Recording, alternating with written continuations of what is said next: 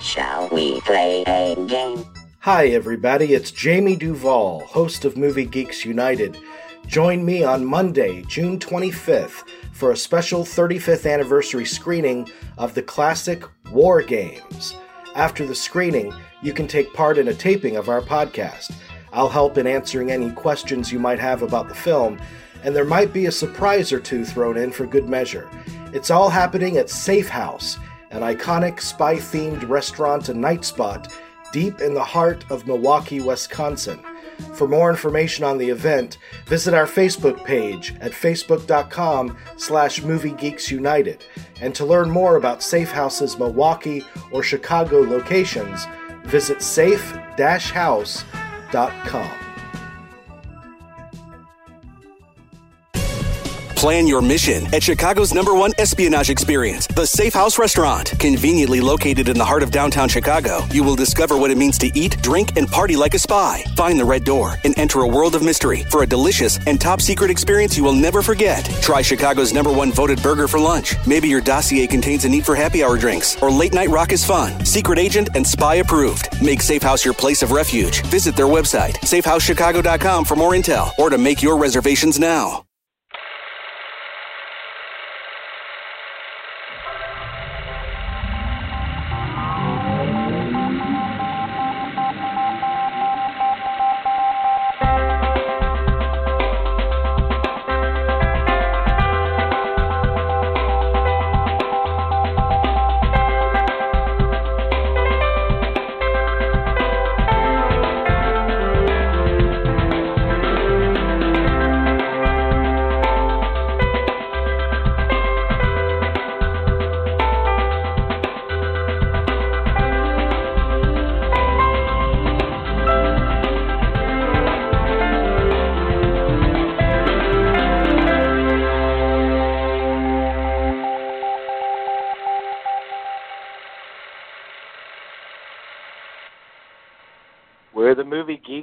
Come to play. Thanks for joining us, everybody. All our competition better go away. uh, just kidding. Uh, hey guys, what's up? Uh, hey, how are you? Hello, hello. Good. I was just thinking la- earlier this afternoon. A couple of weeks, we're going to have to do uh, summer of 1993. Uh, Uh-huh. That would be fun. yeah. And I was thinking the summer of Jurassic Park, summer of 1993. I'm like, man, how, how things have changed. in Oh 25 yeah. Years.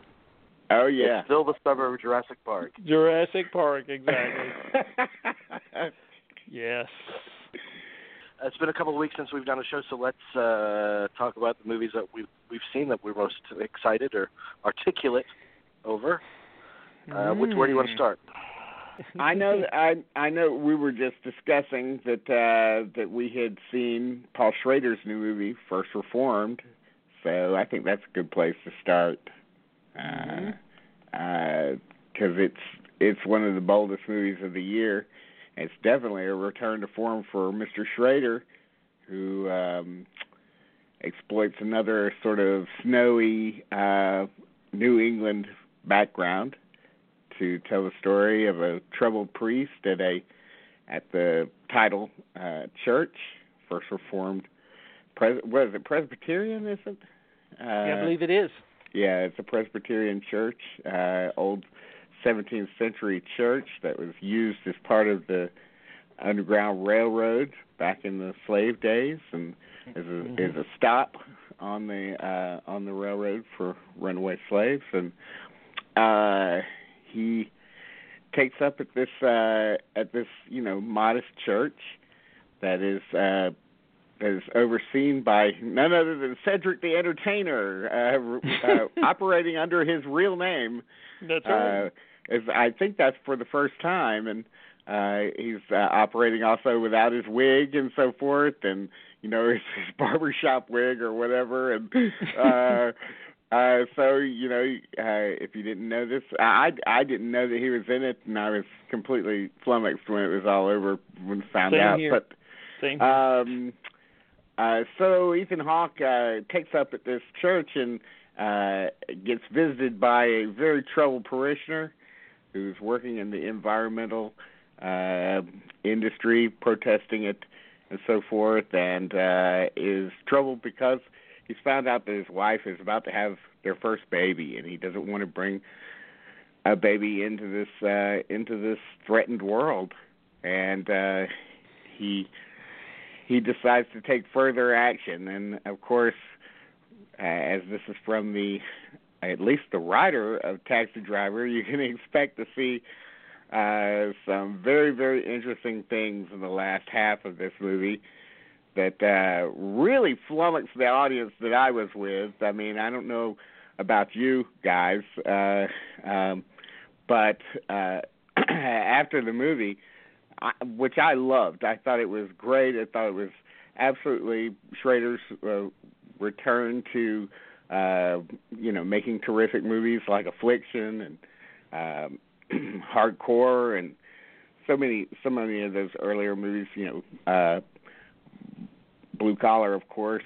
Um, but uh, this had more of an affinity with Taxi Driver than almost any other movie that he's ever that I think he's ever made, uh, which is really strange to say because uh, it's a you know rather location wise it's rather static and uh, uh, there's a lot of beautiful you know New England locations in it and everything, but there's nothing like Taxi Driver in it. but uh, there's no crazy nighttime scenes of chaos and mayhem. But uh, there are uh, incredible, uh, incredibly almost uh, spiritually transcendent scenes, uh, particularly in its last third. Uh, and uh, I, uh, you know, it, it the movie kind of enraged the audience that I was with. There was a whole cabal of uh, film goers, you know, gathered at the exit and uh, I said, uh, uh, "This, this is the this, this is the conversation I wanted to stumble in on." And uh, sure enough, they were uh, they were confused by it, and uh, one of them in particular was enraged by it. Uh, he was like, "What did I sit through?" I, I, you know, I, I said, "Well." Uh you know so i mean i guess you i guess you didn't like it. And he said i fell asleep six times. I said well if you fell asleep i mean you missed it man. You you it's not a movie to i can understand some people falling asleep in a and guess in a Paul Schrader movie because they are very measured in their pacing in their um and in their I don't know there there uh there's chaos in them but there's not uh not a lot of noise. They're they're usually quite quiet, and uh, this one's no different. And uh, but I said, well, it sounds like you just weren't a, uh, on board with it, like from the very beginning. It just wasn't the kind of movie you wanted to see, um, and maybe you just didn't know what you were getting into uh, which I can totally understand. If you're just stumbling into First Reformed, you're going to be quite surprised by it, but uh, you're not going to yeah. get your normal. Ocean, Ocean, normal Ocean's Eight movie. is sold out. Let's go see First Reformed. First Reformed. Uh, yes, not the did, same did menu. you get a, did you did you get a sense that uh, a lot of the people that are maybe will be checking out this movie this weekend are think it's like a a nice post Sunday church movie to go to? Or that Uh, it's you some- know, it's possible. It, it is quite possible that that's that's what they thought, or maybe they uh, maybe they thought it was a Christian movie, perhaps, because those are getting a lot more popular in the in the um, in the multiplexes and so forth. Uh, a little bit more plentiful than they've used to than they've been in the past few years, and uh, so it's possible they might might have stumbled into it, not knowing what they they were getting into, and um, but um, geez, I thought that first of all, not only was it Schrader's best movie in a very long time. Uh, again, I would go back to Affliction. It's probably his best movie since then, which that's two decades.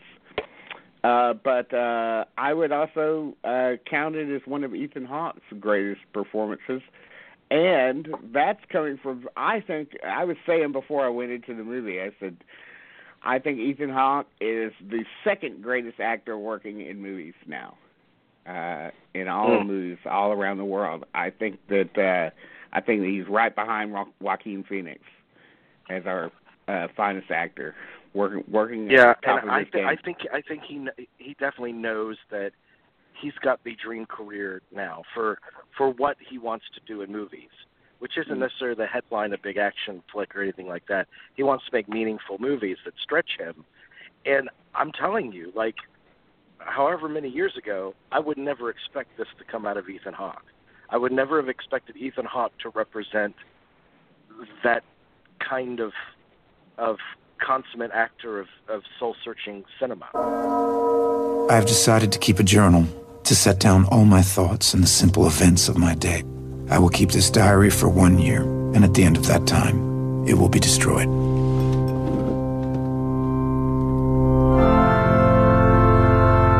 Encouraged my son to enlist. It was a family tradition.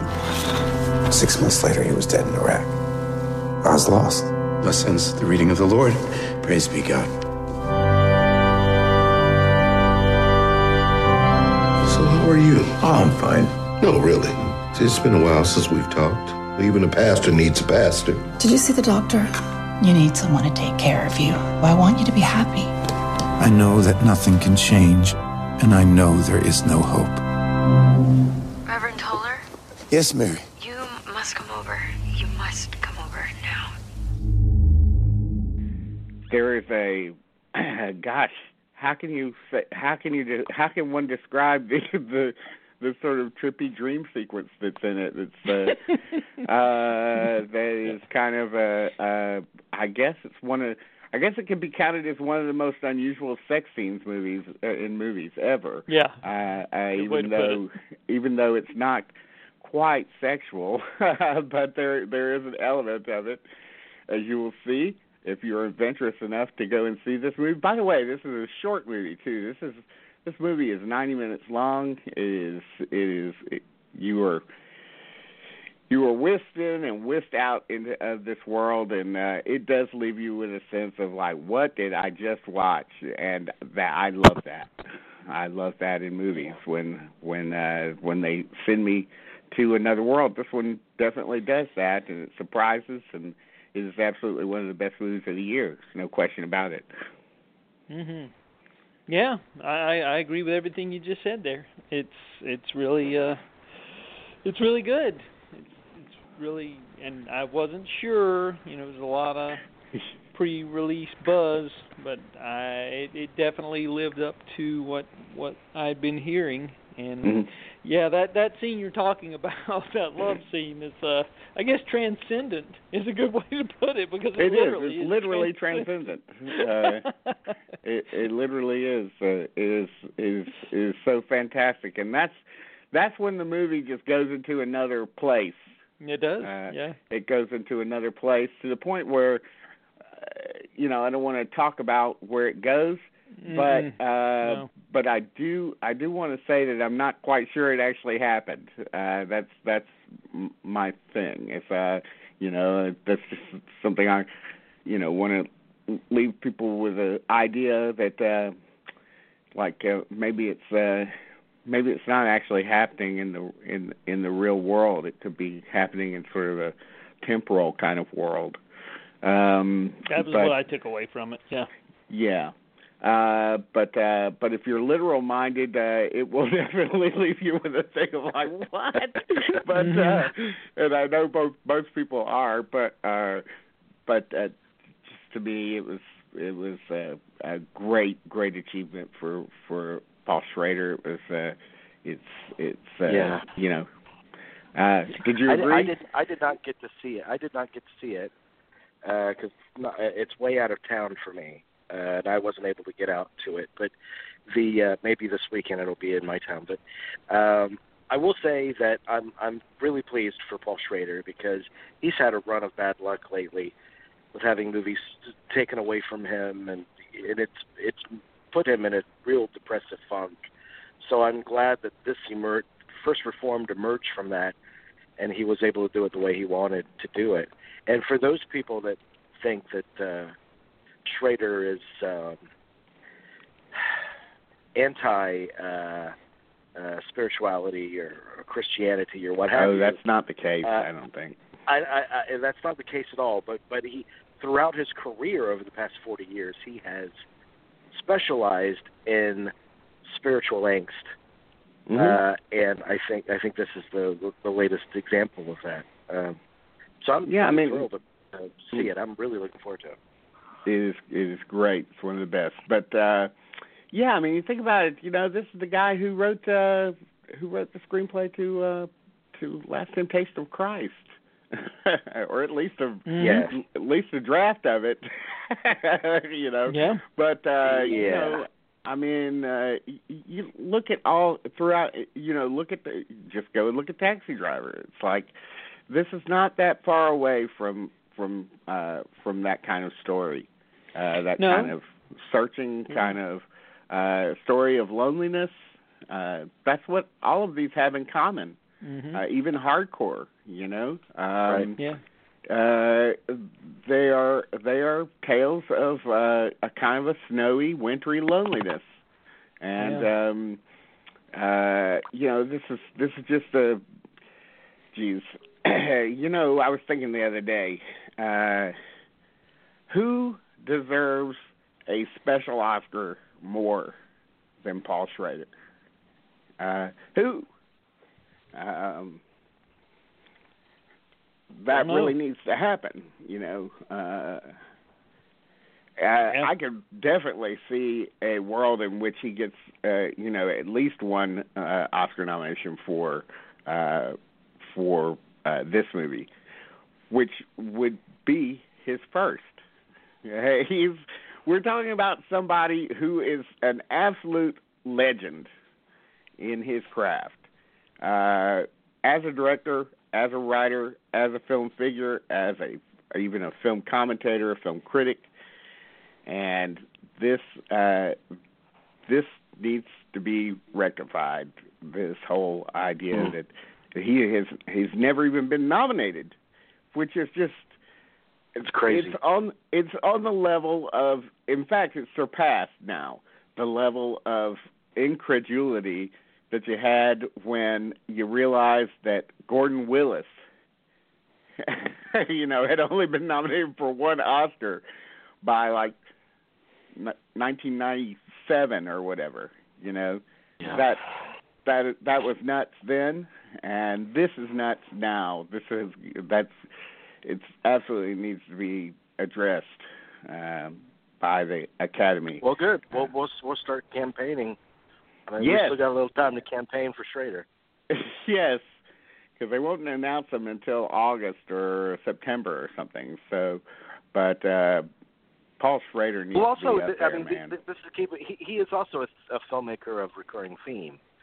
He's Mhm. he's he's one of those guys that has is obsessed with a certain uh, character or breed of character that he's examined from different angles throughout his career. I mean, he himself has said that there is a direct line between Taxi Driver and Bringing Out the Dead, which he also wrote, and The Walker, which he uh, wrote and directed.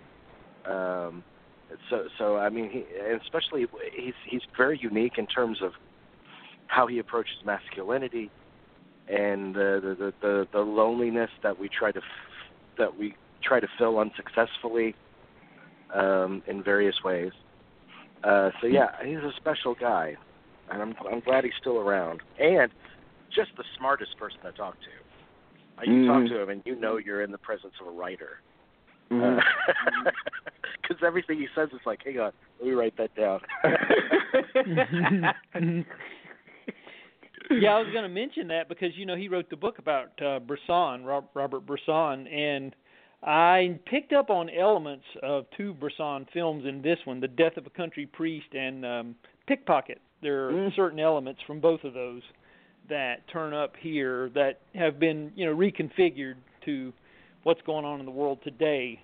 But I, I wondered if there was some influence there from Oh, there has to be. Bresson. I, I picked that up. And another thing I just wanted to add is that I thought this film was very technically proficient as well. mhm. Mm, some of the he does the swirling camera thing that's in De Palma and Hitchcock. The Hitchcock and De Palma both made you know famous, and he does that to great effect at the in the finale. You know what I'm talking about, Dean. Mhm. But I, I thought that was a very effective choice. Um, I, I thought it was interesting that this film is shot in 1.33 to one. It's not a widescreen movie. Yes, that will be a surprise to a lot of people. I know it was to me getting in there and seeing Yeah. that boxy screen, and I was like, "Oh wow, okay, okay, So- I know what to expect now." Uh, Yeah. uh, it was, uh, it was, it was. What a great movie! I really, I really dug it. It's Yeah. not going to be for everybody. Uh, you have to go in with an adventurous spirit, um, and and a rather hungry one. But uh, uh, but I think if you approach it in the uh, in the correct mind frame, uh, I think that you'll really dig it. Um, so Yeah.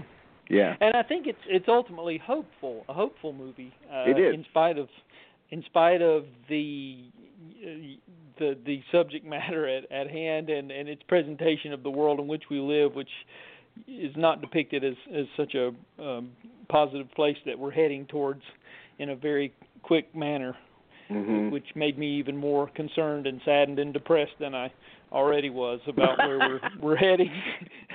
but but having said that, it, it it is it does have a hopeful note, although there is a lot of things to be alarmed about that this movie points out in a very um, a, a very Sobering well terms. done fashion. Yeah, Yes, yeah. yes. So so anyway, yeah, excellent stuff. And Amanda, Amanda Seyfried uh, was was terrific in it. Uh, Sure in, was, yeah. In uh, in the supporting role as the as the wife of one of the parishioners that he tries to help, and uh, and uh, uh, she was she was superb in it, and it was just a it was just a a really terrific movie. I mean, I just Mhm. loved it. Um, you know. Um, it didn't make me go out dancing through the aisles or anything like Oh, that. no. But, but No. I No. did not go out doing a big Toyota kick into the air or anything. But uh, uh, but I dug it just the same. every so often, uh, which is really all the time, we uh, find out the disparity. We're reminded of the disparity between what critics like and what audiences respond to. Mm. And uh, right now, uh, that example is her- Hereditary, which uh, is just uh, you know pretty much across the board getting raves, and uh, gets a D plus uh, cinema score rating from audiences. And you know, I will say, I walked out of Hereditary, and the first thing I said to my friend I was with was, "Audiences are going to hate this." that the one I was with hated it. You could just tell. I was like, man, this Mm. is not the movie for. This is like way too much of a slow kind of burn for these people at obtuse. Uh, they ain't gonna dig that. They're they're expecting something like, uh, they want yeah, a jump scare uh, movie. yeah, they want a jump scare movie. Exactly. Mhm. You okay, Mom? What? Is there something on your mind? Is there something on your mind? It just seems like there might be something you want to say. Peter. Like what? I mean, why would I want to say something so I could watch you sneer at me? Sneer at you? I don't ever sneer at you. Oh, sweetie, you don't have to. You get your point across. Okay, so fine, then say what you want to say then. Peter. I don't want to say anything. I've tried saying. Okay, so try again. Release yourself. Oh, release you, you mean? Yeah, fine. Release me. Just say it. Just fucking say it. Don't you swear at me, you little shit! Don't you ever raise your voice at me! I am your mother! Well, my my viewing of it, I have to tell you right from the outset, is incomplete uh, because I um, I went to go see it at AMC Theater, uh, and it is a deadly quiet movie. Uh, The only quiet, I mean, uh, you know, this movie makes First Reformed in in the noise uh, area. It seemed like Star Wars, but. um uh, or even a, e- even a quiet place, you know. but uh, uh, I was sitting in there watching the film, and I watched about. I got through about half of it, and I sat through half of it with the next door theater being playing a very very loud what's obviously an Indian uh an Indian uh musical slash war movie because you could hear the music uh pumping over and then you could hear large explosions going on that were were shaking the room. Well that it, it's like watching a Bergman movie and and having The Exorcist next door to you or whatever pumped up uh to uh enormous le- levels and, and you just can't even concentrate. So I just went out and just said ah, I got to see it some other time. But I wasn't really really thrilled with the movie. I I thought it was a real uh I thought you know the half of it that I saw I thought was a real bore. Um but uh but I leave I leave to, to you guys to tell me to put me straight and to get me back into the theater to see the rest of it. So. Mhm. What a tough task. Can you do it? Can you get my ass back in that seat to finish un- the last half of it? An unenviable task.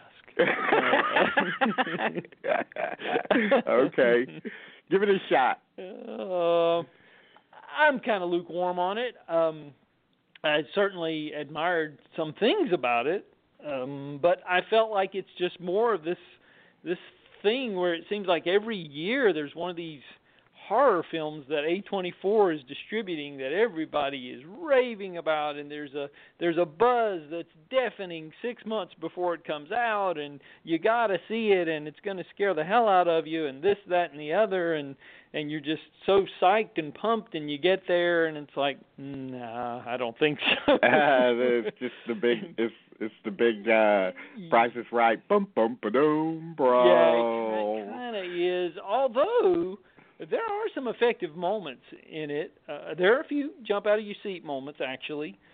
Um, some really disturbing imagery, and uh, I felt like the end of it cribbed a little bit too much from Rosemary's Baby, Mm. personally.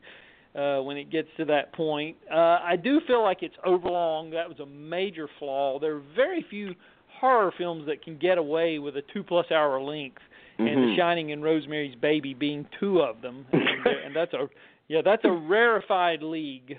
You know, because m- most horror films cannot do that, and this is one that definitely should have been trimmed. I think by a good fifteen, twenty minutes would have tightening it up would have helped im- immeasurably to Mm. from my experience because Mm. there were some scenes that just just you felt like they were stretching out the suspense just for no other no other reason than to just stretch out the suspense and see how long we can drag it out. And you know it's not a D it shouldn't be getting a D cinema score. It's not that bad. It's far from that. I mean it's like I said there's there's some good stuff there.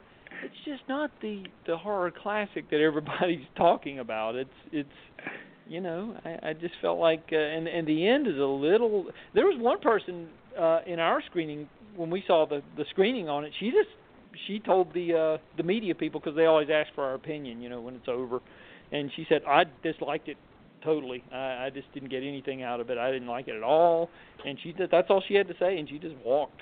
Mm. So, and that was the the It one made her in front of angry, huh? Yeah, she was, but I, I like I said, I was somewhere in the middle ground on it. Did, didn't hate it, didn't love it, but uh, sir, I think it's better than the Babadook. I'll give you that, and, and the Witch, which are 2 Uh-huh. other movies that everybody was just raving about. I thought uh, both of those were more disappointing than this one. This one was a little bit better than that, marginally. So. See, I really like the movie, and I Uh-huh. think that there's a, there's been a trend lately of kind of very slow, deliberate horror movies that work on atmosphere and mood. Uh, Which the is Eyes good. of My Mother from last year uh, was another example of that, and that's I thought that was terrible. But the um, uh, what I like about this movie is it actually has something on its on its brain, as opposed to the others that we've been talking about from recent years.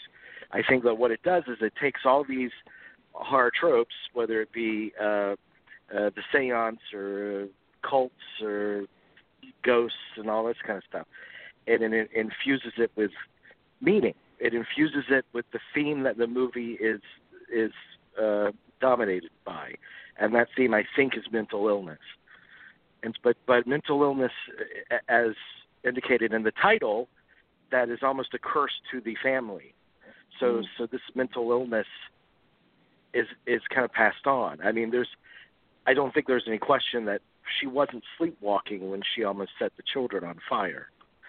Um, and and she she hated she hated them slash loved them in equal measure uh, because she's dominated by this this illness that that covers her like a cloak, and her children have it too. And I I think when, in terms of the horror movie aspects of it, the beheadings uh, that happen a lot in the movie, I think it's their way of s- when they finally perish from this illness, uh, they lose their head uh, because what they have is a sickness of the mind. Uh, I think the cult stuff at the end of it, it, and up in that barn, you see all the people that have lost their heads, like this long line of victims from this illness, and he's the one left standing. He's the one that carries the throne. He's the, they even put a crown on his head uh, at the end of the movie. Um, uh, uh, there's and there's something that the teacher says early on, where the teacher says, "Can we uh, empathize more with a character who has a choice, uh, as opposed to a character who's born with this condition?" Like I think a lot in the movie goes right back to reinforcing that theme, uh, Mm. and I wasn't prepared for that, so I didn't catch every nuance or uh, that it was giving me because I thought I would be watching this movie just like any other, and most movies don't have any kind of you know deeper theme. So. You, Yeah. you don't have to watch those movies in that way. But like halfway through this, I started recalibrating myself. And said, oh, okay, I know what this movie's uh, getting at. So I do want to see it again because I think a lot of those connections will, more of those connections will come to me. At the same time, there are parts of the movie that are so brutal and just awful and unpleasant that I almost don't want to see it again. Um, but uh, another thing that sets this apart is it, it, the performances. Toni Collette, I mean, her her performance is like set to twelve, and it's such an emotionally wrought uh, piece of acting from her. Mm. Um, and Ale- Alex Wolff, who is the teenage boy, which uh, I, I don't think he's a teenager. He's been around for a while. He's usually one of the best things about any movie that he's in. He was the only thing I liked about My Friend Dahmer, uh, and I think he is outstanding in this movie. There, there, there is a section when he's in the classroom where he's going crazy and he smashes his face against the desk. Mm. But it, it reaches a level of of hysteria that is so primal and so visceral.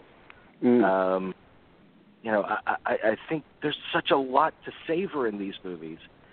And if you want the jump scare, there there is one of the most effective shots I've seen in recent horror movies. Near Hmm. the end, of Toni Collette banging her body against a cellar door, that is such like a, oh my god, that's incredibly creepy. that single shot. Mhm. Like, Well, it looks like I have to. It looks like I have to revisit the theater again. You've convinced me because uh, uh, got to go back and take a look at it and uh, check it out because you know obviously I didn't get to uh, you know the the best most most effective part and um, I don't know. I think I need to go and check it out again. But um, I would just I would just say, and maybe you still won't like it, but I, I will say any any movie that has loftier ambitions than its genre typically indulges in is worth investing time in, mhm, uh, mhm. and I think this one certainly does.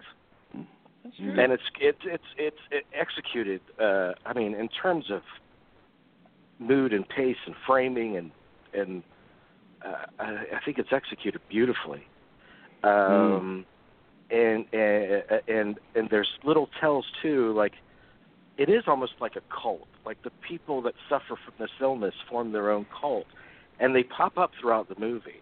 There's even near the very beginning. There's that really creepy shot at the at the funeral, and there's one standing in the background with a big smile on his face. I don't know if you guys noticed that shot. wow. Uh, just out of nowhere, and it's it, it is Yeah. frightening. But I, I understand a lot of a lot of audiences don't know what the hell this movie is, and they they they don't go to hard movies to be confused. yeah, true. But I think my audience was just totally distracted by their snacks. They were just eating away, just just grazing away. You could just hear all the crackling and the crinkling, and it really went on for for an hour. And no no one said anything. I went out and complained about the sound next door and tried to get it cut down, and I just could not concentrate on the movie, and they they did not do it. So uh, you know, I just got the hell out of there and just said, I'm just going to give it another shot at another time at a quieter on a quieter day. At a quieter. Oh, theater. there's a mo- there's a moment later in the movie where she's where Toni Collette's character. I- I'll cut this part out because I don't want to give it away, but where she's trying to cut her head off, and Mm. it's, it's just oh my god, it's just painful. Mm. And, Yeah, and, that and, was. and especially if especially if you feed it into the context of I- I need to get this out. I need to exercise this. You know. Well, as a, as a sufferer of uh, mental illness myself, I you know I think uh, I'll be able to find something to empathize with in the movie, and um, and uh, so I'm a lot more curious about it now. Okay, so did we see Book Club?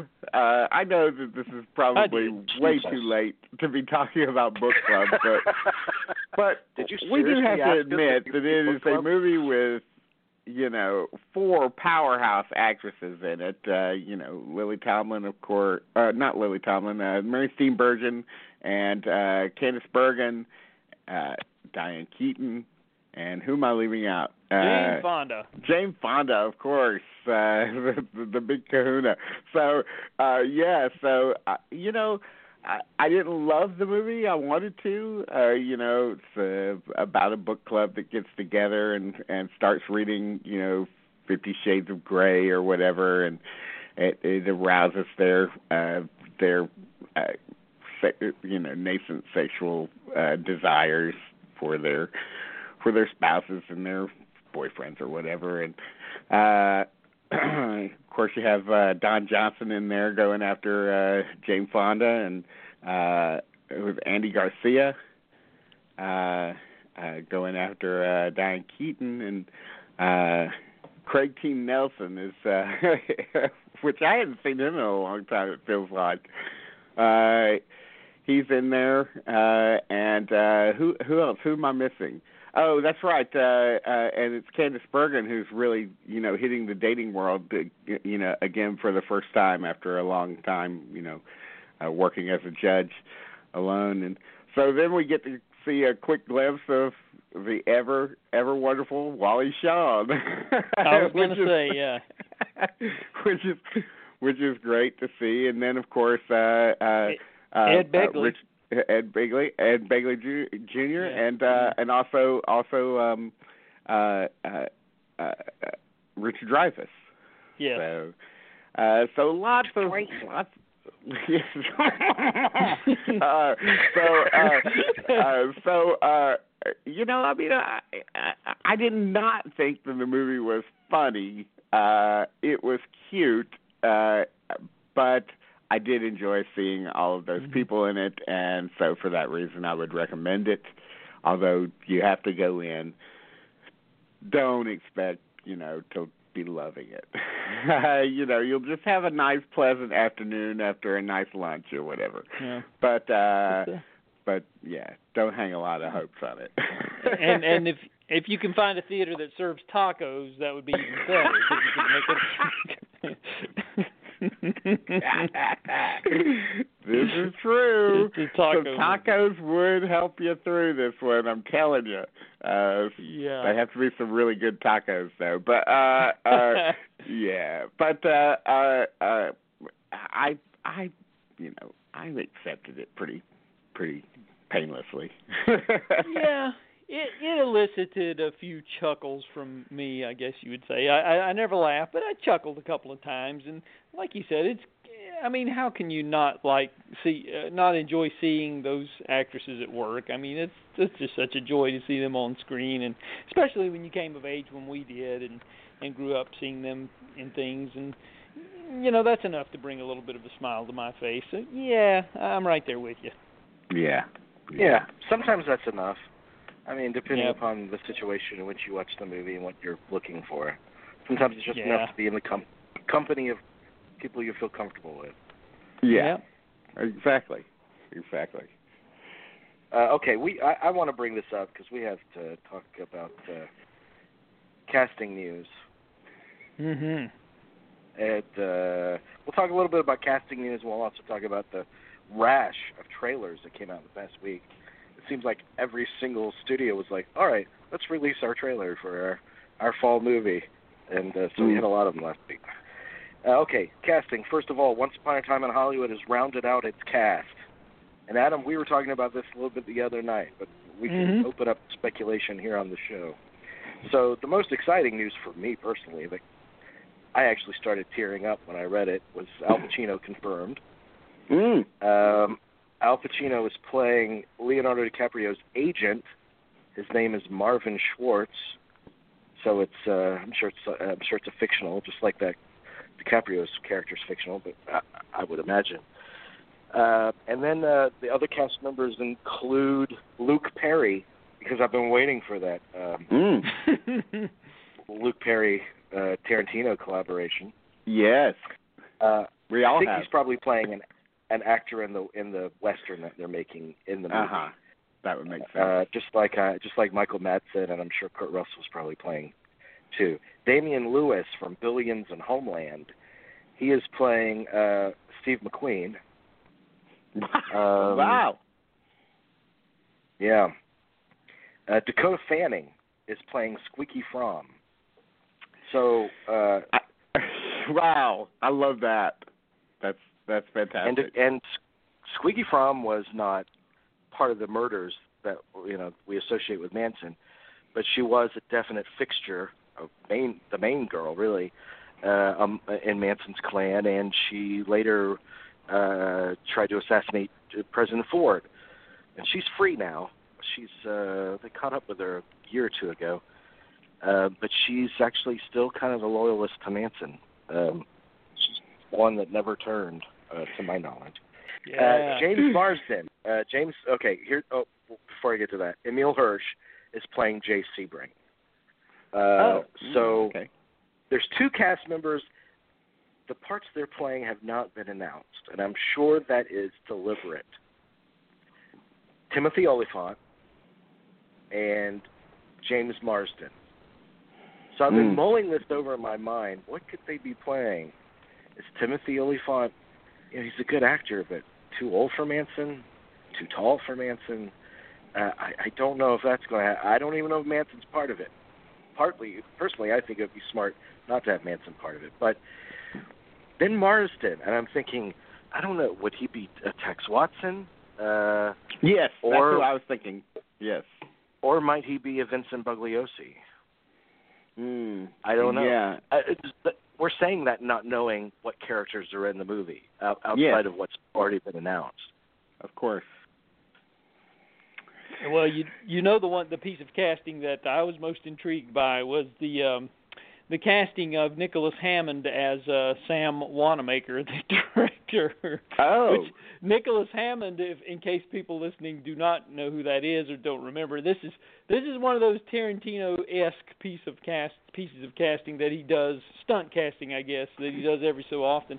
This is the guy that played Spider Man, Peter Parker and Spider Man in the nineteen seventies television series, the live Oh, action okay. series of Huh. of the, the Amazing Spider-Man. So, I, I, I, when I saw Nicholas Hammond in the cast, I said, "Well, who else would do that but Quentin Tarantino?" So, there you go.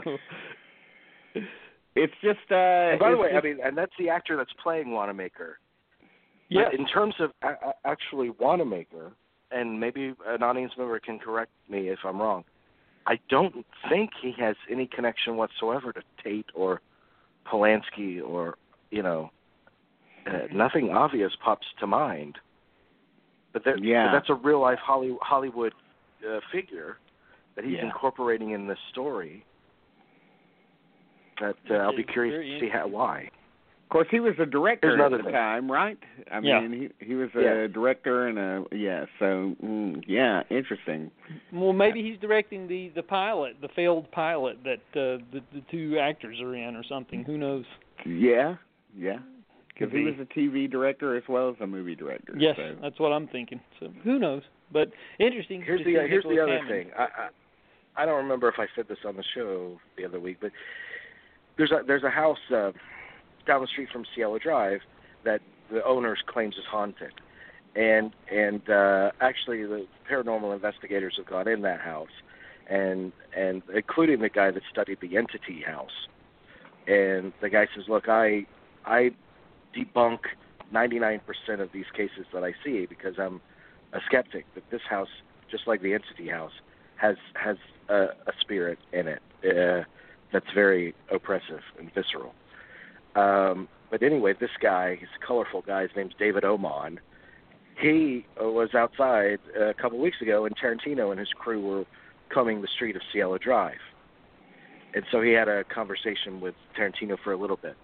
They're not going to be able to shoot. They're, they might be able to shoot on Cielo Drive and kind of green screen the area where the Tate House used to be with the gate and everything. But uh, they'll have to recreate the Tate House. So my question is, this is the main point of contention about this movie and why a lot of people that are detractors of it think that it's in bad taste. Will they reproduce the murders? I tend to think maybe not, but uh, it would be unusual for a Tarantino movie not to include violence. And this is the, one of the most violent incidents in in 20th century pop culture. Uh, so I don't know. I don't know what to expect there either. Of course. Could go either way. Obviously, you know, he could he could choose to choose to surprise us and not go there.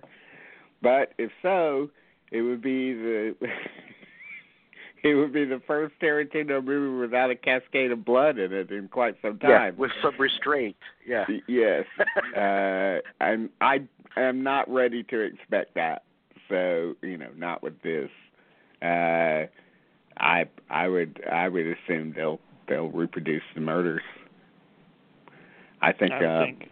I would think I would think a lot of people uh viewers might I don't know, some of them a lot of them might be grateful if they don't.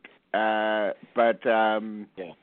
I and I and I might uh I might uh you know be one of them. I maybe uh but uh but uh I I think it's too too great of a uh you know it's too great great of an opportunity not to do it I guess and uh you know it's it's never been done before uh you know I mean we all know about Helter Skelter but we don't see it any hasn't been done well.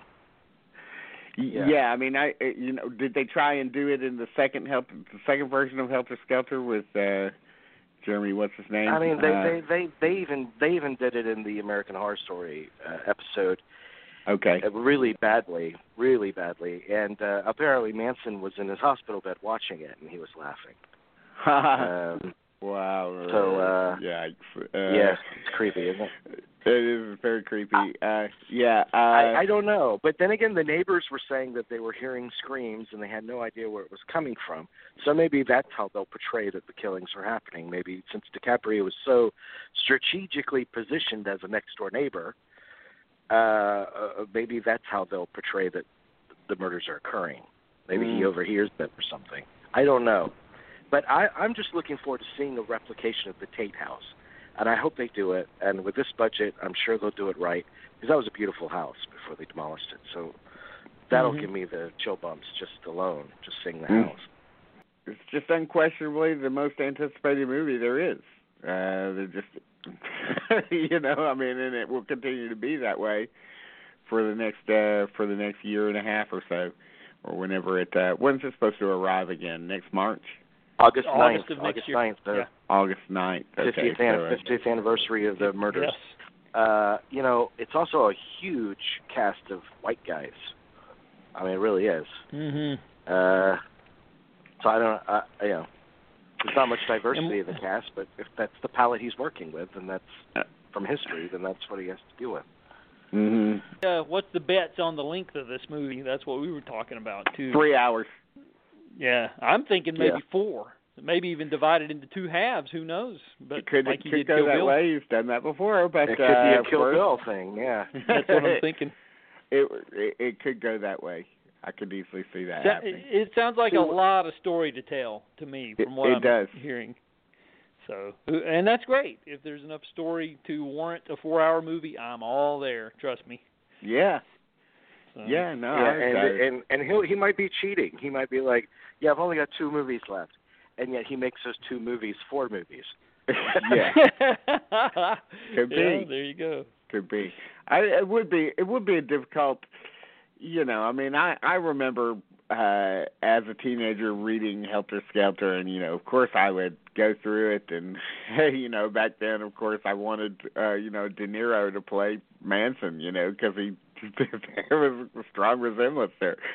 And uh and I would I you know sort of fantasy cast the the movie and everything and uh and it, it just feels like that's what's happening with this Mhm. with this particular film is that that they're just they're that Tarantino is doing this. So I would love to talk to Tarantino and and know about his relationship to to the book and to the case and so forth throughout his life. You know what I mean? Like uh, his interest in it or or whatever. It'd be it'd be Well, I, I, fascinating. earlier last last year, I contacted the the Steven Parent, who was the first victim. His his prom date. They went to prom just about two months before he or he was killed, and uh, nobody had spoken to her or reached out to her before. And she didn't. She never got back to me about an interview, so I, I'm not going to push it. But well, we corresponded back and forth for about a year, and the first thing that she said to me was, "You're not going on that Helter Skelter book, are you? Because that movie's that book's complete bullshit." And I, I said, "Well, no, I'm going on whatever you have to offer me, because you were actually there." So I don't know what parts of the book she had a problem with, but uh, I know a lot of people have problems with some of that book. But it is, even even if you look at it as something that is not 100% accurate, it is a one of the great crime books. Um, it is. true, true crime books. Uh, definitely. and I know, yeah. Uh, but here's another thing. Years ago, they did. This was funny too. They did one of those Hollywood Reporter roundtables. It's either that or Variety that they do every award season. And so this is Clooney and Plummer and and yeah, a couple other people, but Gary Oldman and Nick Nolte are on the panel too. And they ask about roles you turned down. And Gary Oldman was like, years ago they offered me the part of Manson, and I just said, that, oh, I don't know if I want to be in that place for that long a time. And then you hear Nick Nolte like growling from across the room. He's like, no, no, no, no. Hey, you don't want to play Chuck. I do Chuck. Uh, you don't want to live in that for that long. And it was just great kind of moment. Oh, great. Of course, It's like- you, you Chuck. It's like that. It's like that scene from uh, Tropic Thunder, you know, just him piping up from back back Yeah. in the room, just sort of scaring the shit out of everybody. Oh man, that's that's great. He, he, he, was, he called him Chuck, you know. Uh, you can tell they were uh, all frightened by Nick Nolte. They were they were like all distinguished and and very you know sitting around Clooney with his suit and everything. And like Nick Nolte starts to pipe in, and he's like a like a talking id. I mean, he's just like all gr- grunts and guttural and like body sounds and shifting and. During during everyone else's answers, you hear Nick Nolte going, Ugh. like growling. Great. oh man, I love him. Can I ask you a personal question? Okay. Tell me something, girl. Do you write songs or anything? I don't sing my own songs. Why? I just don't feel comfortable. Why wouldn't you feel comfortable? Almost every single person has told me they like the way I sounded, but that they didn't like the way I look. I think you're beautiful. Hey, What? I just want to take another look at you. In all the good times, I find myself longing for change. Here's what we're gonna do. You come sing that song that I love. No, I can't do that. Here, come on, here we go. It's not funny. Jack. Look at me. All you gotta do is trust me. That's all you gotta do.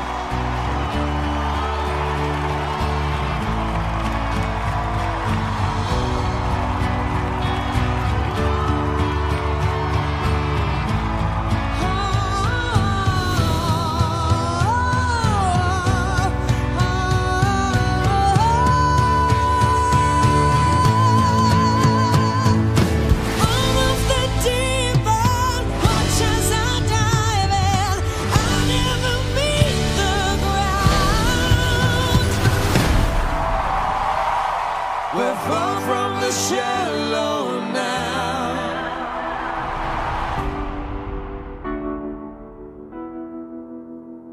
So, what'd you think of the Stars Born trailer, Dean?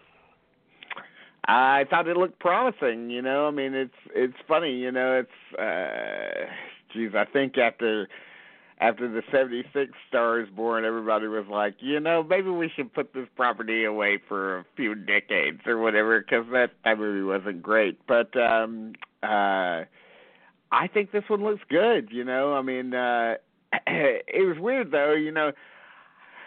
I I guess because of the one with Chris Kris Kristofferson and and uh, uh, Barbra Streisand, I I think of that. Uh, you know, I think if we're going to have a, a rock and roll star as being the uh, you know the focus of the piece. Uh, uh, and uh that uh I, I was like I was like, boy, these are you know, in the trailer, I was like, these are incredibly gentle songs for for him to be playing to be a rock star. You know, mm-hmm. like uh, they were just like little little singer songwritery things with the acoustic guitar or whatever. And I was like, yeah, you know, I'm expecting him to be a uh, you know a rock star. You know. Uh, but uh, I don't know. We'll see. You know, I mean, obviously, the big thing about it is going to be, you know, well, first of all, of course, Bradley Cooper as as a director, which I'm mm-hmm. not re- really familiar with uh, any other features that he's directed. He might have done some TV shows or so so forth, but uh, uh, but also, uh, of course, Lady Gaga in the lead, which uh, I guess might rub some people the wrong way who haven't really uh, cottoned to her work uh, which I know that there's going to be a lot of people who who are like that. But you know what? Lady Gaga is a really really accomplished musician. Really, really talented. Really, she's really great. Voice. Yeah, she's a, she's not only a great singer, she's a great musician, uh, and so. Um, and I, I think it's I think it's the savviest decision he made personally, mm-hmm. uh, uh-huh. in putting this movie together. And I'm mm-hmm. sure the think the thinking was I mean, I need somebody with real chops, and nobody has greater chops than Gaga uh, uh, in that age group today. But but also, you look at something like The Bodyguard, which is a movie of du- dubious quality, but uh, a massive, massive movie, and a lot of that had to do with Whitney Houston. Mm-hmm. Um, Getting I'm her sure. at just the right time. Yeah. Mm-hmm. Well, yeah. I heard. Uh, go ahead, Adam. Oh, I was just going to say I heard from somebody who's seen the movie, uh Sean Penn of all people.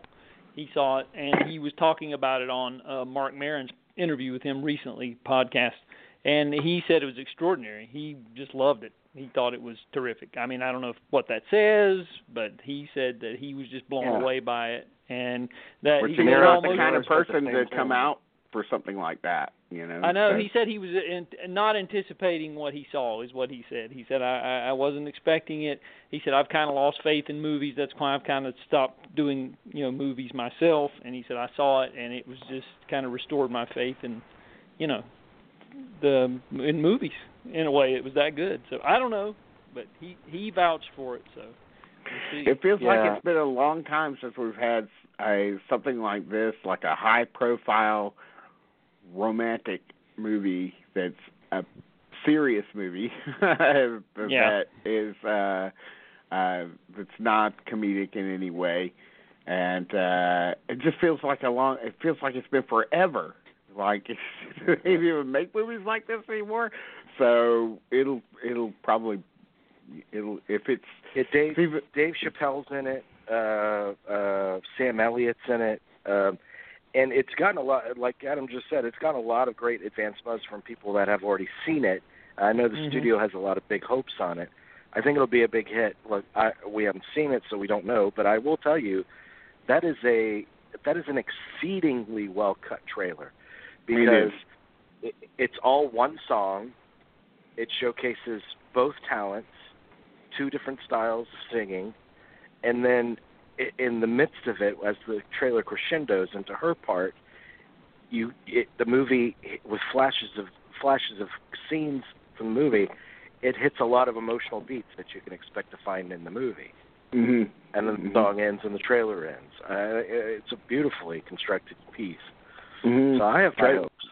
trailers are getting better. I have to say they're they're they're breaking away from that pattern that they were in for a long time, and now now we're seeing some at least some better work there. So Yeah. uh, yeah, um, but uh, but yeah, I'm excited about it for sure. No question about it. Yeah, me too. The new David Lowery movie. Did you see the trailer for that? The Old Man and the Gun. Yes. Robert Redford. hmm I haven't. hmm Yeah. Uh yeah, I'm not quite sure what to make of that. I, I'm I'm still quite not sure what to make of David Lowery as a director, just in general. Uh, even- even after having interviewed him, uh, uh, but uh, yeah, I've I'm uh, you know it's uh, isn't this touted as being uh, is it is it true this is going to be Redford's last movie or is it, or is that just a rumor? Uh, what, That's what whatever? that's what he said. What he said, but I think his agent or somebody else said no, that's not true. He's going to Okay. keep acting in movies. He's, he's Okay. going to continue to hit that note until he dies as an actor. Eh, eh, But um I was in a conversation with Aaron last night, and we were talking about Redford because I brought up that trailer, and it does look more lighthearted Mhm. than uh, Lowery's Than- other movies. Yes, it it does. It it it, it has like a it has a comedic uh, uh, uh comedic bent uh to the trailer. Yeah, almost whimsical, whimsical or fable-like, which I think you kind of need if you're talking about an 80-year-old that robs banks. Mhm. Uh, but uh, but uh, you know, Redford as an actor, I think he knows his limitations. I think he Mhm. always has. Yes. So you're not, uh, and and Aaron's point was, well, that's one way of putting it, but another point is not to say it in a denigrating way, but just say he knows his brand, and that's the kind of performance he he gives because that's what he knows he's most effective in. And he Mhm. said, like Brad Pitt. Uh, I was like, well, Brad Pitt uh, is a little different than Robert Redford uh, because I could not imagine Robert Redford doing Snatch or Twelve Monkeys, like giving a performance like that Mm. like way outside the comfort zone. Redford's never Yeah. really, and it's all relative. He knows his comfort zone a lot more than I do, but it doesn't seem like as an actor he's veered very far away from that. Whereas as a director, I think he's been more willing to do that. Yeah, I think that's where I think that's where he stretches most um, in the director in the director seat. But um, but uh, yeah, I, I I thought it looked you know it looked interesting of of course, and you know anything that Lowery does is is is going to be worth checking out. I mean, uh, so uh, yeah, so I'm excited. I'm excited about it for sure. Uh, what else? What other uh, trailers hit? The Halloween, right? Oh, Yes, that I okay. haven't seen yet. That's embedded on our page. Yeah. Uh, I remember. I mean, Rick. Rick was talking about a couple of weeks ago, coming back from CinemaCon, and how Mhm. excited he was by the footage that he saw. And the footage that he saw is the trailer, because it, it's exactly what he described to me. Uh, so I am not uh, predisposed to uh, give a shit about uh, you know. And I, I, and I still can't claim that I do, but uh, I, I mean, I'm interested. I'm perfectly willing to watch a Halloween movie. I'm just not one of those people that gets really excited and, and counts the days over a course of six months until it comes out. Yeah, yeah, but yeah. Uh, it, it it it does look of interest to me just because of the behind the scenes talent involved.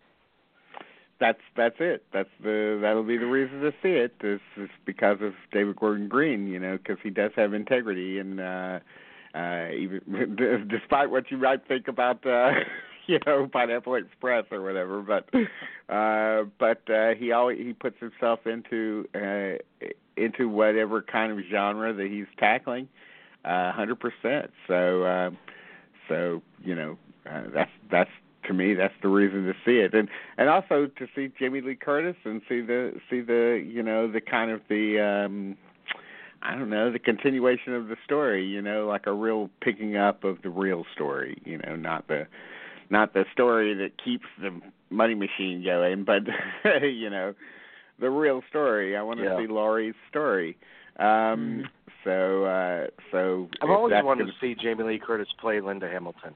That's been like a dream of mine. that'll be interesting. they're they're they're cut from the same cloth, really. Um, uh, yeah. So uh, yeah, it's a it's a must Here's my, here's my concern though. Here's my concern though. And a trailer is not a proper reflection of this because it's you got to put the best parts in the course of two and a half minutes. Mm. David Gordon Green, to borrow a phrase from Trump, to me is very low energy. yeah, He's a low mean- energy director, and so I'm curious how th- how that meshes with uh, a, a horror film. It, it'll it'll it's an experiment. Yeah. it'll be an experiment. So it'll it'll be interesting to see uh see whether it uh whether the chemicals react together or not, you know. Uh but uh, uh you know, he's he's generally a reliable uh filmmaker and uh so uh so I have Yeah. high hopes. And uh, to what extent is is Carpenter involved in this? I mean, is he just is he on there as a pro- just as a producer, or uh, is he a is he a writer of the story at all, or anything He like he, that? execu- he executive produces it. He's doing the score for it right now. mm, good. and, well, that- uh, that's a big thing. and when they're thinking thinking of rebooting Halloween, they had a lot of people bring them pitches. Carpenter, and uh, the the only one that Carpenter responded to was Danny McBride and David Gordon Green's version. mm, And he told the studio, "Look, uh, I know the final decision's up to you, but uh, if I were you guys, I'd go with this one because this, Mhm. this one actually surprised me." mm. Yeah, the Danny McBride part is the only part that I'm like, uh, I don't know about this. You know, Yeah. I'm, I'm not quite sure. That's that's the part that makes makes me most trepidatious. Both him at, at, at behind the camera and in front of the camera, because he's in it too, right? He's he's going to be. I don't in think it. so. He's not going to be he, in Adam? it. too. I don't think so. I haven't Okay. heard anything about it uh, unless he's playing the shape. So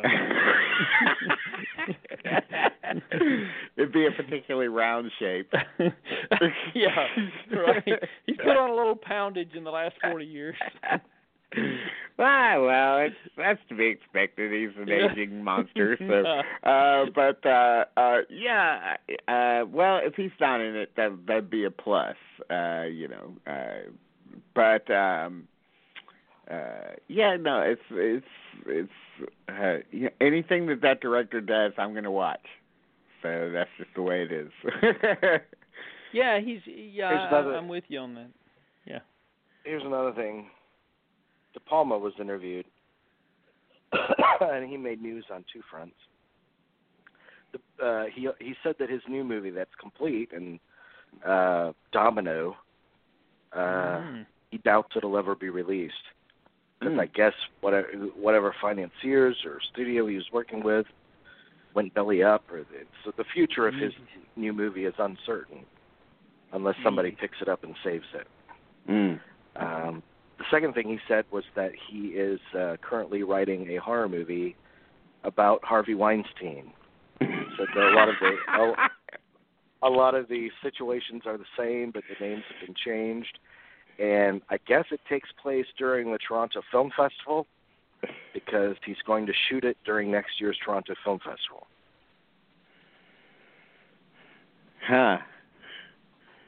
Well, uh, you know, I mean, uh, who would have more? Uh, who would have more perspective on terrorizing women than Brian De Palma? So, Who knows more about misogyny Yes. than uh, the guy that's blamed for misogyny in all of his movies? Yeah, Yes, it, it, it could be it could be yet another powder keg De Palma movie.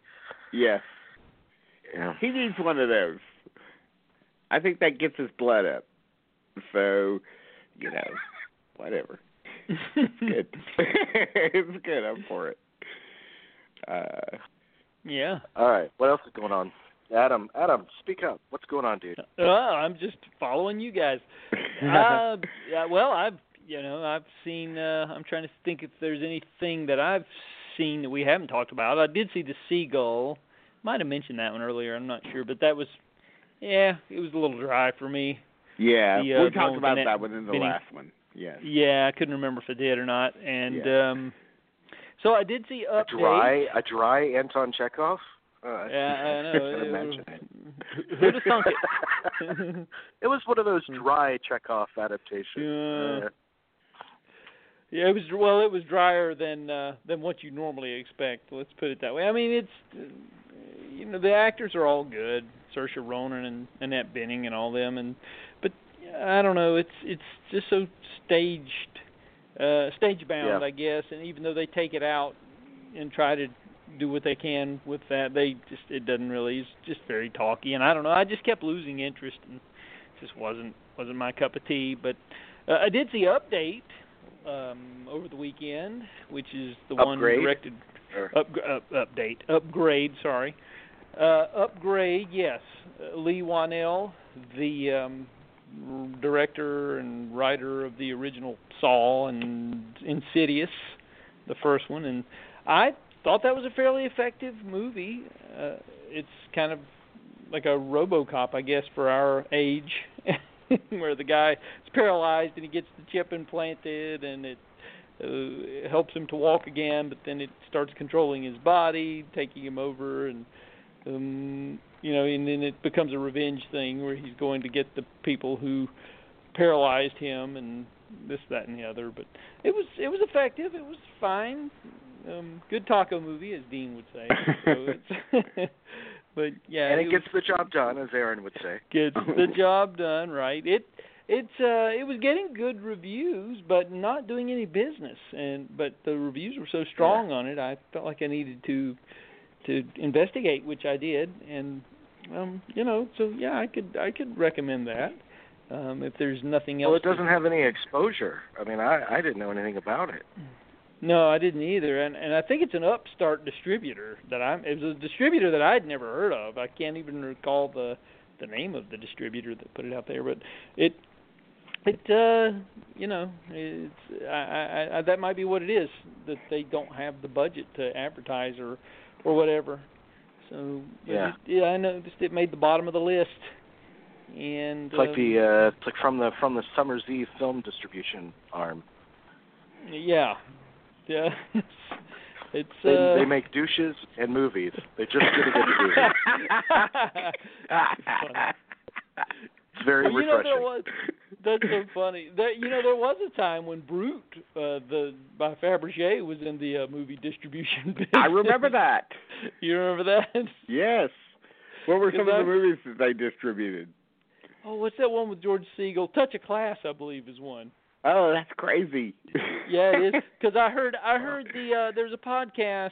They had Elliot Gould on the Carson podcast, and I was listening to that the other day, and he said, uh, "I made these two movies for Brut."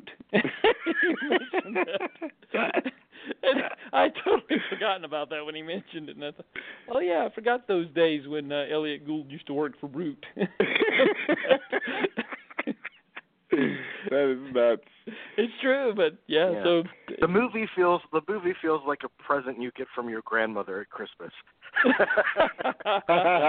it smells like one too.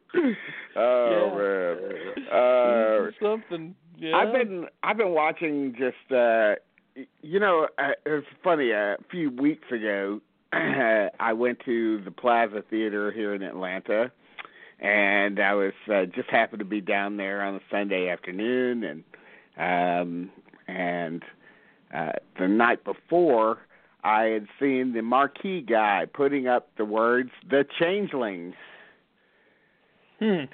and I was like, "What? The Changeling? Uh, are we talking about? Are we The talking about the George C. Scott Changeling?" He said, "Yeah, it's a 4K restoration of it. That's right. They are We're- doing that. Yeah. We're playing. We're playing it only two days, and uh, this will be the last show."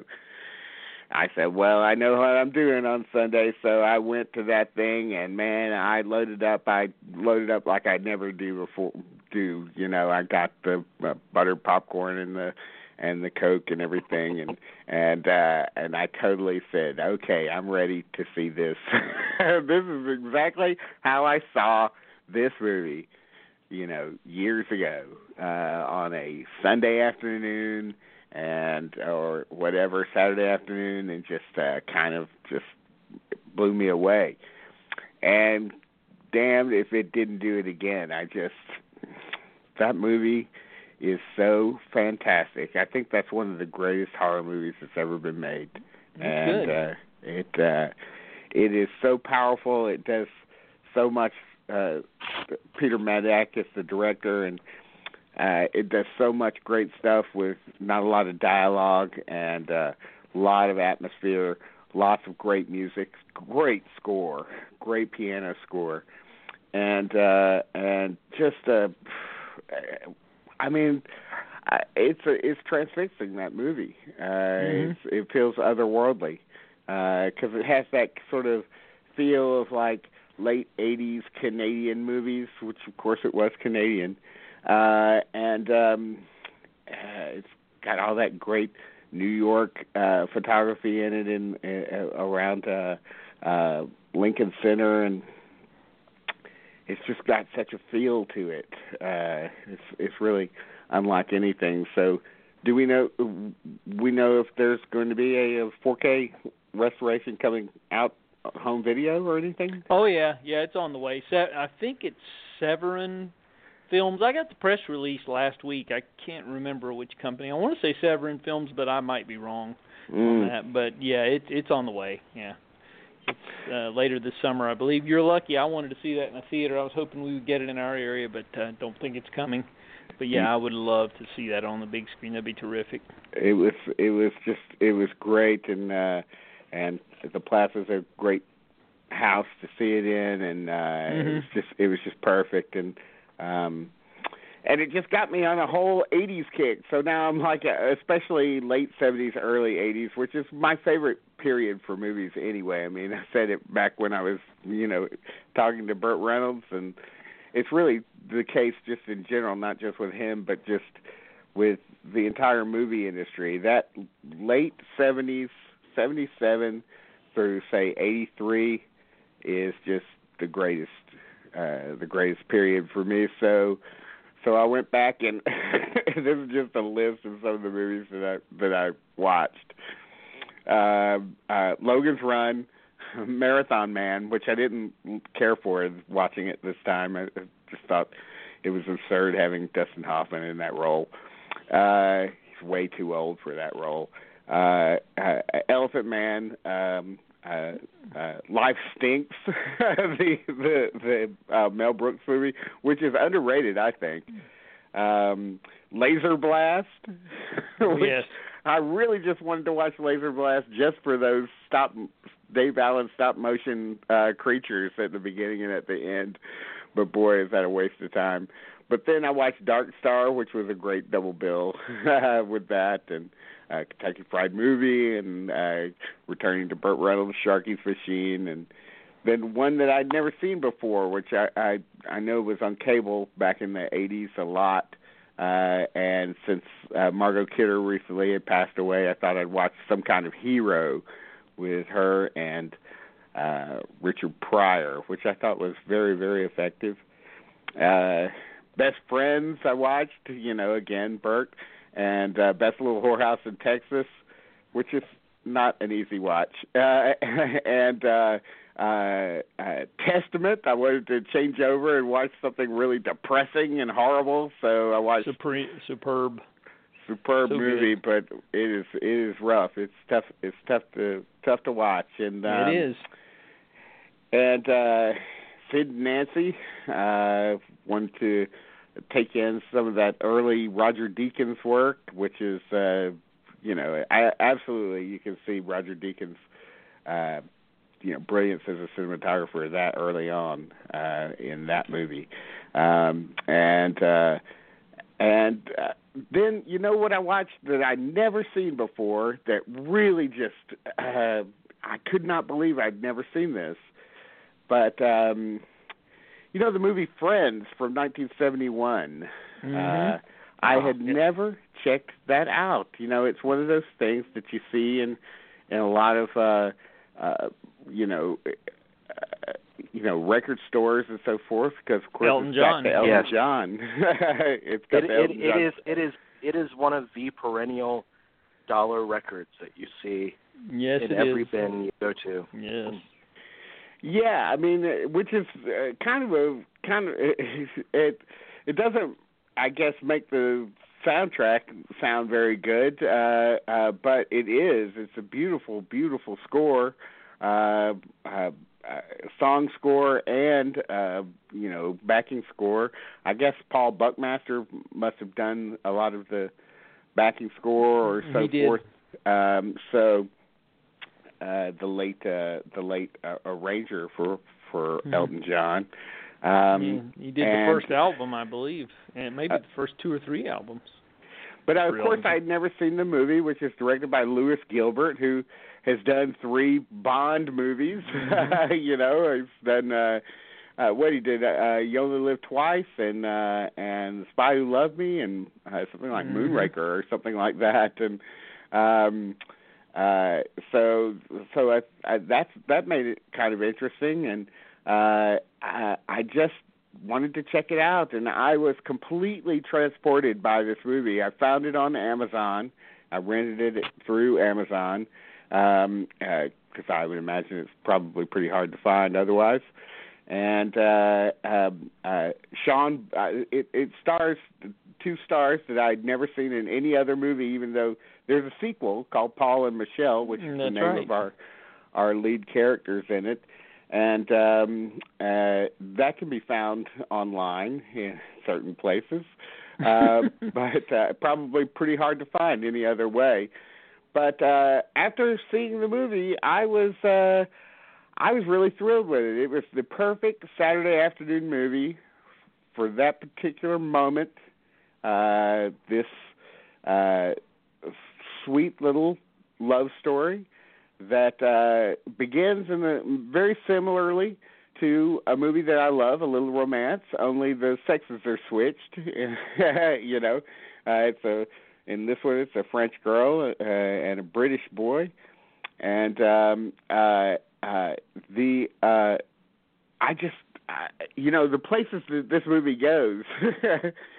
I mean, you think uh, if if you're thinking along the lines of something like a little romance, which in comparison is quite a lot more innocent, um, this one has the two uh, characters sort of running away and setting up house, and basically basically running away for like a year at a time, and and during that during that year they have a child together and uh you know and they're uh, the girl is supposed to be 14 going on 15 and the kid, the boy is only a year older.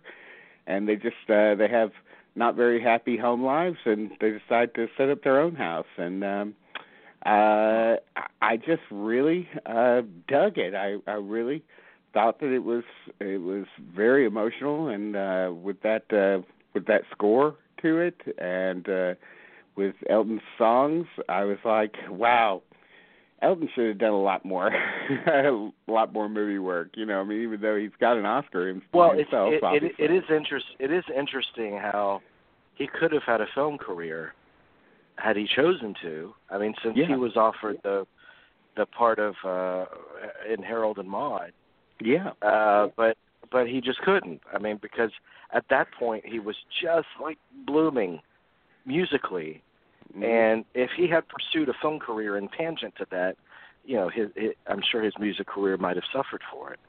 Uh, he was just too too prolific and filled with the the inspiration to create music at the time. Yeah, the balance uh the balance would have been thrown completely off. Uh his his focus would have been in the wrong places and he was smart to stick stick to it and uh and not branch out so early on. Uh but uh I I do rec- I do sort of regret the fact that you know I think that he probably could have been a a good actor, you know. Uh An and, interesting uh, presence. He would have been an interesting presence. Yes, but at the same time, I mean, he he- he might be Bud Cort today. I mean, you just don't know if he had pursued that that avenue. But uh, uh, uh, which reminds me of something funny that Aaron said because he just reviewed Solo. And who's the lead actor in Solo? Aiden Alden Al- Alden Ehrenreich. Reich. Yes. Yeah. Yeah. Uh, Aaron's uh, insight about him was that he, he feels like this generation's Andrew McCarthy. that's that's, good. pretty. I think that's probably pretty accurate. Uh, yeah. Um. Anyway, Yeah. well, good I, friends. we got to check it out. Not the TV show. Not those TV show. Uh, are half listening. Yeah. the night the 1971 movie that comes from comes from Britain and is Yes. filmed in France and it is really really sweet and unusual uh, very very very unusual I would say um not a movie that can be made today I don't think No, no, you're right. I did see something myself very quickly that I had never seen. I finally got around to seeing Aloha, Bobby and Rose, which came out on Blu-ray last month. I did mention it uh, when we were doing our rundown, but I finally got the chance to see that. And that's that was pretty good. yeah it was a reworking of Breathless, the old. Yeah. Uh, that's kind of what it is. Uh, but, like an LA breathless yeah, it is, and it's. uh I love the L.A. Just the, the the you know it's filmed in L.A. in mid '70s, and there's so much uh, period detail that you get from that that time in which it was filmed. You know, it's it's it's quite amazing if you're an L.A. Mm. person like I am, and I was just the little the streets where they I'll need shot to check it. it out just for that. oh, you Oh. need to definitely. Oh yeah, about you. absolutely. I If really you're- did. if you're a fan of that, I mean, there's a is there this? uh, It's been a year since I've seen it, probably a decade. Yeah. But uh I remember this uh long sequence where they're uh where they're just showing shots of you know the cars passing certain signs and and everything and there's all sorts of interesting you know landmarks and uh billboards Yes. and everything that that we see through the through the uh you know the sort of road trip that these guys take and hmm uh and uh so yeah it's a and uh Tim McIntyre What's it called? Aloha, Bobby and Rose. yeah Yeah. Aloha, It's, Bobby, uh, and Rose. Okay. yeah Yeah, yeah It's Paul Yep. And uh and who's the other Ah. the female I can't remember. It's Paul Le Mat though from American Graffiti is is the uh is the the lead male actor and like he said Tim McIntyre who was a great character actor who died way too soon and he he's in it. But yeah, it it is quite uh, the like I said the period detail of the, the of that time. It's made in 1975. It's really just takes you you just I just wanted to be t- transported there. Yeah. to, Yeah. to where they were at It's a- during that it's- time. it's the closest that you you're going to come, you know, to it's Yeah. something, like that, or uh maybe even something like um oh, what was that? Uh, uh Dusty and Sweets McGee. That's another one. That same director, by the way. Oh, Floyd I-. It's it's William Fraker. Is Oh, was or- it William Fraker made William the, Fraker That's right. the You're right. I'm sorry. uh, Floyd Mutrux made something else. Yeah, yeah, Floyd Floyd Mutrux. Uh, yeah, so yeah, but uh that that'd be a great double bill. Those Yes, those two would. movies. Um, but uh, uh, yeah, yeah, I, I dig that movie quite a bit too. Great poster too, and and a really Mhm. good soundtrack. Oh yeah, yeah. That, I'm sure that's why it's been hard to find on video because I bet the music rights were very exorbitant because there's a lot of.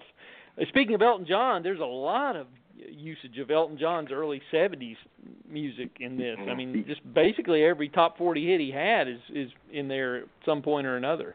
It's Yeah. pretty amazing how they uh, that. I mean, uh, every top 40 for me, Elton, hit. Elton John, Elton John is like uh, so uh, uh, such a pinnacle for '70s cinema, just for the opening credits of Dog Day Afternoon alone.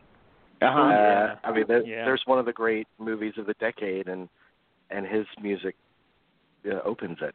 Um, hmm I got What I got to tell you what- guys before we go. Before what what? Dean? Uh, Go ahead. well, I was going to say, what would it take to get Elton John on the show? Oh, can we get it? Uh, probably pro- pro- probably a bunch of jewelry. Um, I've got a I've got a whole bunch of costume jewelry over here. I can send it. Go for it, dude. Go for it.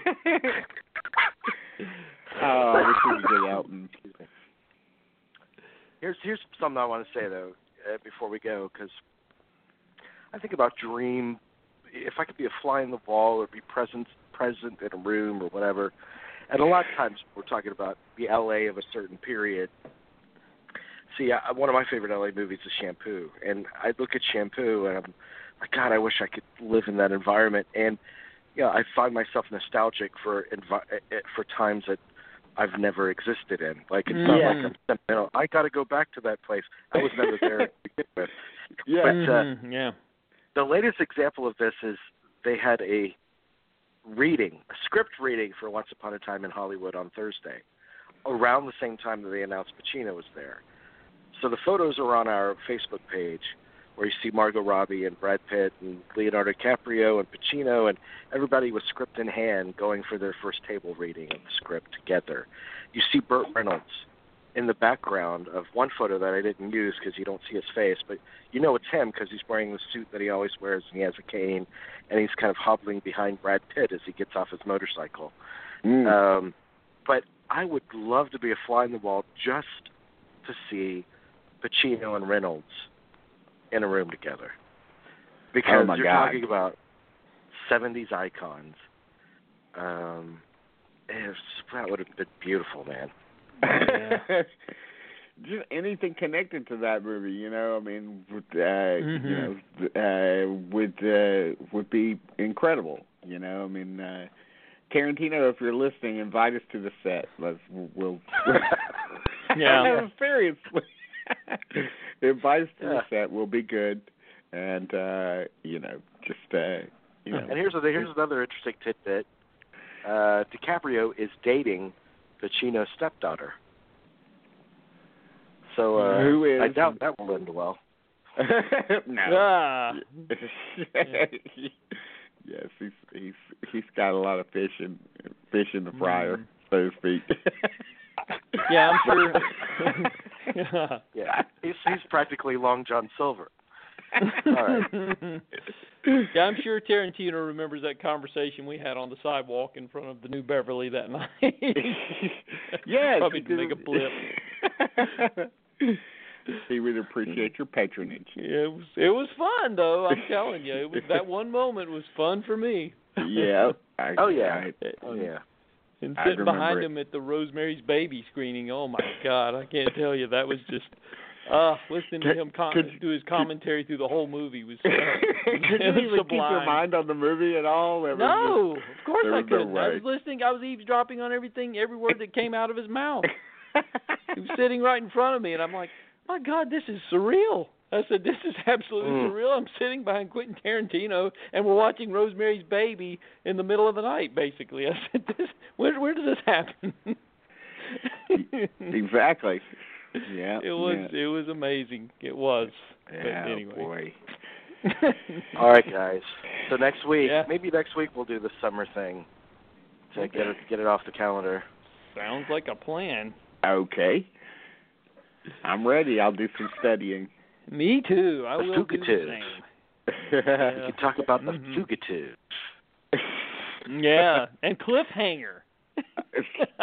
Absolutely. Both And both Dave, were movies seen- that I walked into thinking, ah, this isn't going to be so great, and then I was surprised by both of them. So Me too. Have you ever seen the porn version of uh, Cliffhanger? what? No. What? What's it called? It's called Finger.